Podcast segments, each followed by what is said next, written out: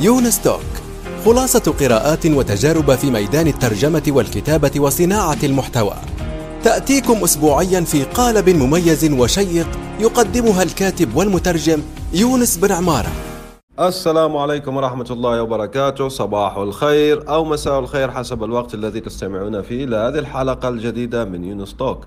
هذه الحلقة ستكون مشاركتكم الثمار التي اقتطفتها بعد تدوين بحمد الله وعونه ل ألف ومئتين وتسعة وثلاثين يوما دون انقطاع، والحمد لله رب العالمين، وذلك استجابة لاقتراح الأستاذ محمد جواد، كاتب الإعلانات المميز، كاتب المحتوى بصفة عامة لكن متخصص في كتابة الإعلانات في الفترة الحالية. فإذا يقول الأستاذ محمد جواد: الحقيقة أن تجربتك تستحق مساحة أوسع، حلقة مطولة في البودكاست مثلا تشرح التحديات، هذا مهم، والفوائد التي واجهتها في رحلتك. شكرا أستاذ محمد جواد لهذا الاقتراح الطيب، وأبشر بكل خير. طبعا للسياق لمن لا يعرف هذا، أنا يونس بن عمارة، رائد أعمال محتوى، أنشئ تجارة ناجحة عبر القائمة على المحتوى عبر الإنترنت، ومن بين هذه التجارات الحالية رديف.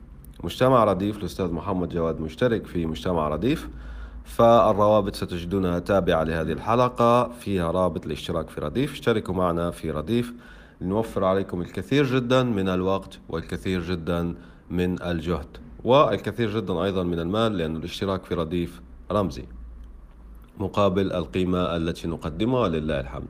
فإذا للسياق، بدأت أستقبل يوميا على تويتر اقتراحات ما سأكتبه، أقول السلام عليكم، صباح الخير أو مساء الخير، تدوين يوم جديد، تدوينة جديدة، فيقترح الناس علي ما أدونه في ذلك اليوم. إذا بدأت أستقبل يوميا على تويتر اقتراحات يوم خمسة ديسمبر ألفين وواحد وعشرين، وتوقفت يوم ثمانية فبراير ألفين وثلاثة وعشرين، ما يعني استمراري في ذلك لأربعمائة وثلاثين يوما، الحمد لله، يعني سنة واحدة وشهرين وثلاثة أيام دون انقطاع، هذا على تويتر.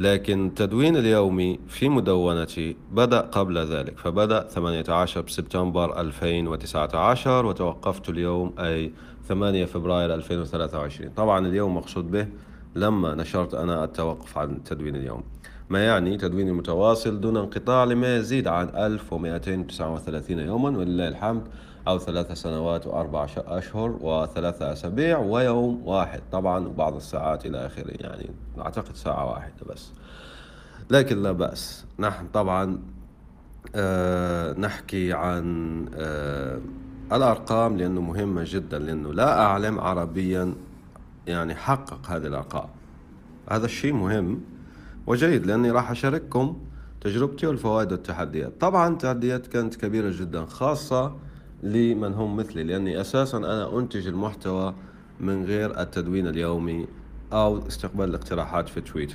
فلدي كانت لدي نشرة، وما زالت على فكرة أنشر فيها شهريا، لكن في البداية كانت أسبوعيا وحولتها شهريا نظرا للانشغال.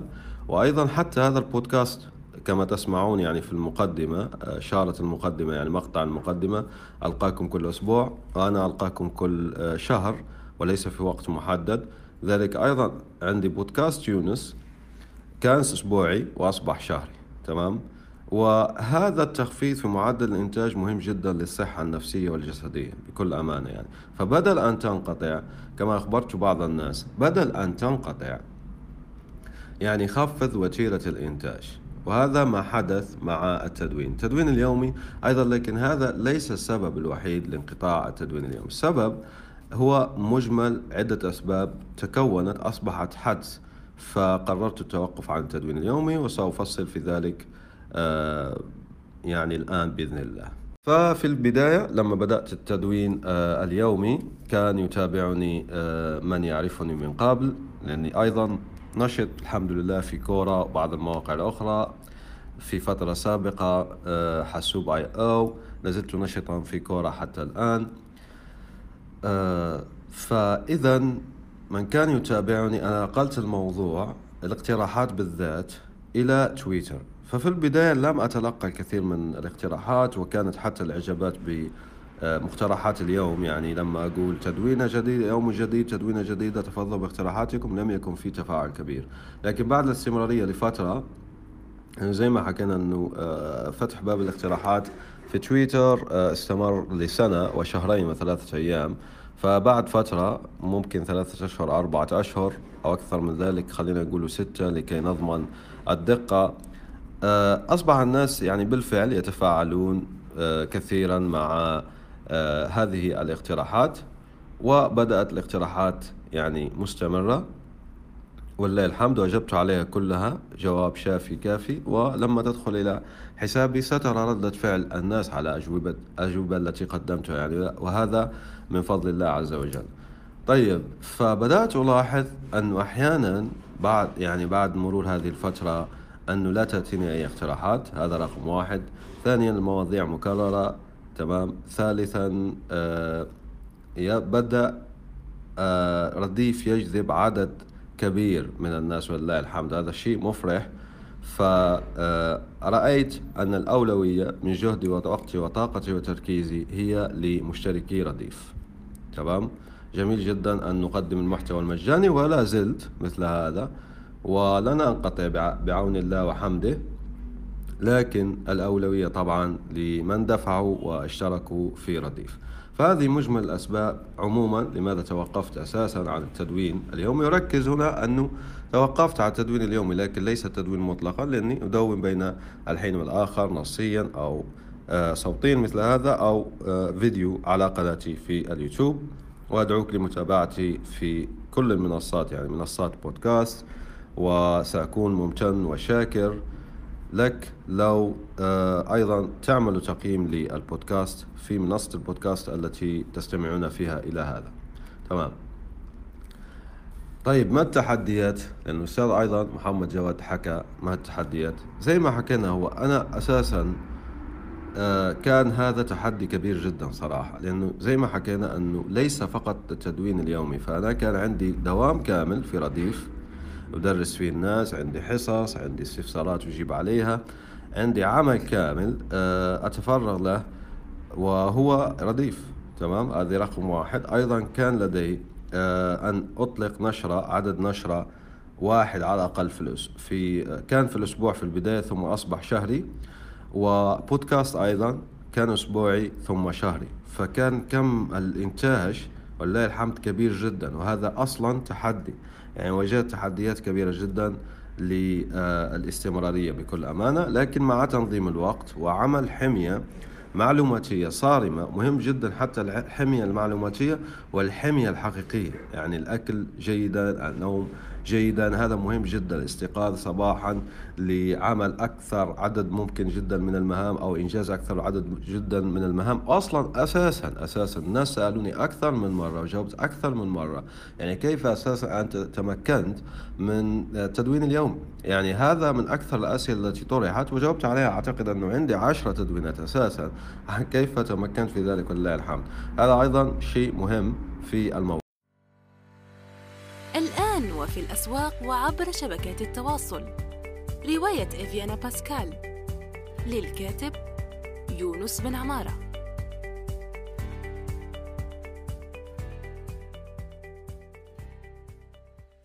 بقول هذا نستمر في الكلام عن التحديات والفوائد بصفة عامة، لأنه هذا سيكون حديث عفوي وحر، أشارككم فيه عفو الخاطر ما آرائي وتأملاتي حول هذا المنجز ولله الحمد. طيب، فإذا بالفعل كانت في تحديات، لكن كما حكينا وكما كتبت من قبل في التدوينات أنه بتنظيم الوقت، بعمل حمية معلوماتية وحمية غذائية، وأيضا الحمية الغذائية صراحة لا أتبع حمية، يعني أقرب شيء أتبعه الآن هو ما يشبه الكيتو، لكن ليس كيتو بشكل ممتاز صراحة، يعني تمام. فليس لدي حمية يعني منظم وتنظيم صارم لكي نقول أنه، لكن بالفعل أنا أراقب ما يدخل لجسدي، لأنه بالفعل يؤثر على الطاقة وما شابه. وأيضا يقول لك خبراء الإنتاجية وما شابه أنه أدر طاقتك ولا تدر وقتك، لأنه مهم جدا، لأنك لو تدير يعني في نظرية كل الضفدع أكبر مهمة ومعقدة في الصباح، يعني بأنك تنجزها وتزيحها عن مكتبك كما يقال أو طباخك كما يقول الإنجليزي. فهذا مهم جدا لو تستمر فيه. أيضا الدافع النفسي، يجب أن تعمل حمية معلوماتية، لأنه الشبكات الاجتماعية كما تعرف لها أثر شديد، وأيضا حتى الأخبار السياسية وما شابه، والبيئة المحيطة، من تصادق، من تكلم، ما هي المواضيع، هذه كلها تؤثر تأثيرا كبيرا جدا على الإنتاجية. كان لدي تنظيم لهذه المواضيع فتمكنت إلى حد بعيد من الاستمرارية. أيضا أنا نفسي، أنا بيني وبين نفسي، لما ذهبت إلى مؤتمر الناشرين العرب الطبعة السادسة في الإمارات، آآ آآ يعني قلت مستحيل أنا أستمر في التدوين، قلت بيني وبين نفسي مستحيل أنا أستمر وأنا مسافر يعني، تمام، ولكن تمكنت من ذلك والله الحمد. أيضا هذه نقطة مهمة جدا، أنت لا تدري ما تستطيع أن تفعله حتى تجرب، فجربوا، توكل على حي الذي لا يموت، جربوا. فإذا أنا دونت حتى ضمن السفر نفسه، يعني طالع طيارة، نازل طيارة، وذاهب يعني بالحافلة، وبين يعني لازم تعرف أنه بين العاصمة مثلا وبين المطار وبين المكان الذي أعيش فيه سبعمائة وخمسين كيلومتر، يعني أعيش في أكبر دولة في إفريقيا الجزائر يعني، فالمسافات ليست صغيرة. مع ذلك تمكنت والله الحمد من التدوين، عدم كسر تدوين اليومي، كان هذا تحدي لأني كنت مسافر ولازم أحضر يعني كلمتي في اللقاء ولا آخره ولا آخره. اللي تابعني يعرف كنت أعمل فلوجات يعني تدوين مرئي في مدونتي في ووردبريس، ولله الحمد والمنة. طيب، فكما ترون هذه التحديات التي تواجه أي بشري مع حلولها المختصرة التي حكيت عنها. من بين الفوائد هو أنه التسويق، أنه يكون لديك سمعة رقمية جيدة جدا، أنك تبيع خدماتك ومنتجاتك بمختلف الأشياء، يعني لأنه أنا أقدم خدمات احترافية، توظيف الكتاب، توظيف مدراء مشاريع، توظيف مترجمين، هذه للمؤسسات، وأيضا أقدم استشارات ودورات خاصة للأفراد فقط في ال إس إي أو، يعني خارج رديف. على فكرة أنا أجعل الناس خبراء الحمد لله في ال إس إي أو، ولمن يريد ذلك يدخل إلى مدونتي ويطلب الاستشارات. استشارات أيضا حتى في صناعة تجارات قائمة على المحتوى الربح منها، وتطوير المشاريع التجارية القائمة على الإنترنت بصفة عامة. فهذه الخدمات كيف سيطلبها الناس وهم وأنت لا تظهر لهم شيئا؟ هذا سؤال مهم. فهذه يعني من الفوائد، تمام. أيضا كان نقطة مهمة جدا هنا لازم يعني نعرفها، من أهم الأشياء التي أفادت الناس في هذه الرحلة من التدوين اليومي لم تكن المضمون بحد ذاته. المضمون الحمد لله يعني أفاد الكثيرين، لكن ركز معي هنا أنه ليس المضمون بحد ذاته فقط، بل مجرد النشر نفسه، وسأخبركم كيف ذلك. الآن وفي الأسواق وعبر شبكات التواصل، رواية إفيانا باسكال للكاتب يونس بن عمارة.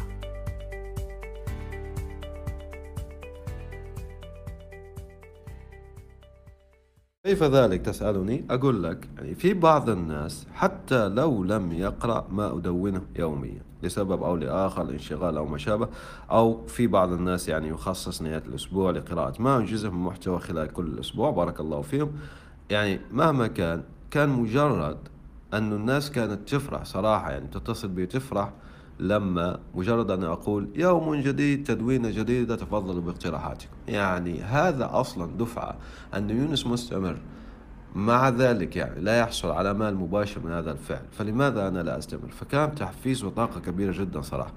أنا الشيء الذي كنت متردد أني لا أوقف التدوين لكي لا أخسره هو هذا الشيء، أني كرهت أن يعني أوقف حماس الناس بكل أمان، لكن هم تفهموني وشكرتهم، فأنا أشكرهم بالفعل. فأنا فاهم التأثير الحماسي وضخ دفعة حماس كبيرة جدا في قلوب الناس لمجرد رؤية يعني مستمر في التدوين اليومي. هذا الشيء يعني لم أكن أريد أن أفقده بغض النظر عن أي شيء آخر، لكن الحمد لله تفهم الناس، وأنه هذا في صالح صحتي وفي صالح أيضا أني أحط تركيز أكثر لجماعة رديف، وهذا ما تم بالفعل. لأنه أصلا يعني لو نتحدث، أنا ما زلت مستمر في الإنتاج اليومي مئة بالمئة قطعا في تويتر وغير ذلك، لكن لم يصبح هناك تدوين يومي فقط، لكن نشاط الله الحمد مستمر.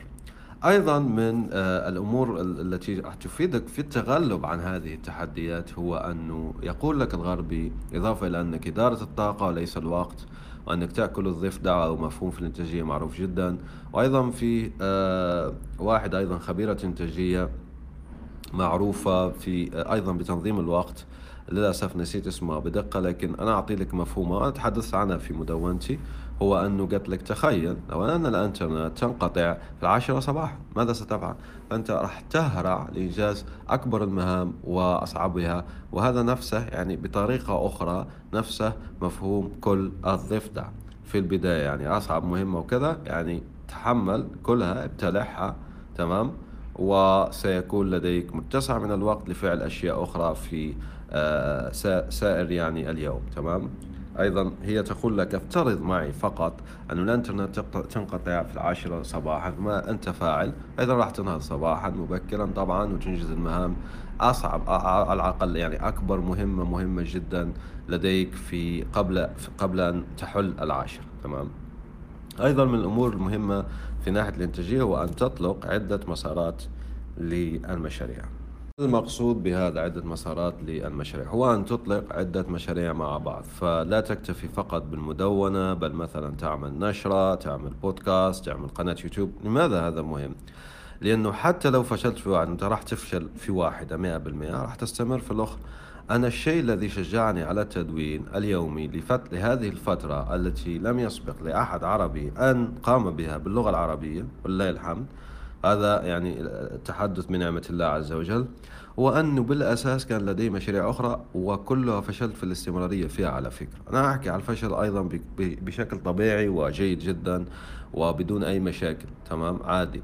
فأنا فشلت مثلا في هذا البودكاست نفسه الذي تسمعونه في التقيد بالأسبوع، لم أستطع تمام، لكن قلت بدل أن أتوقف دعنا ندعه شهري، وهذا ما كان. ولهذا الحمد لله يونس توك أيضا بين البودكاستات الواحد بالمئة في العالم اللي استمرت، لأنه معظمهم لا يستمر يعمل أربع حلقات ويتوقف يعني، ومعظمهم وصل إلى ثلاثة وعشرين، فقال لك اللي يزيد أربعة وعشرين فقط ال أربعة وعشرين لله الحمد عندي أكثر من مئة وخمسين حلقة منشورة، فهؤلاء من بين الواحد بالمئة في العالم، فهذا شيء جيد. شفت مع أني أنا خفضت يعني الوتيرة. أيضا النشرة كانت أسبوعية ولم أستطيع وتوقفت على الأسبوعي وبدأت في الشهري.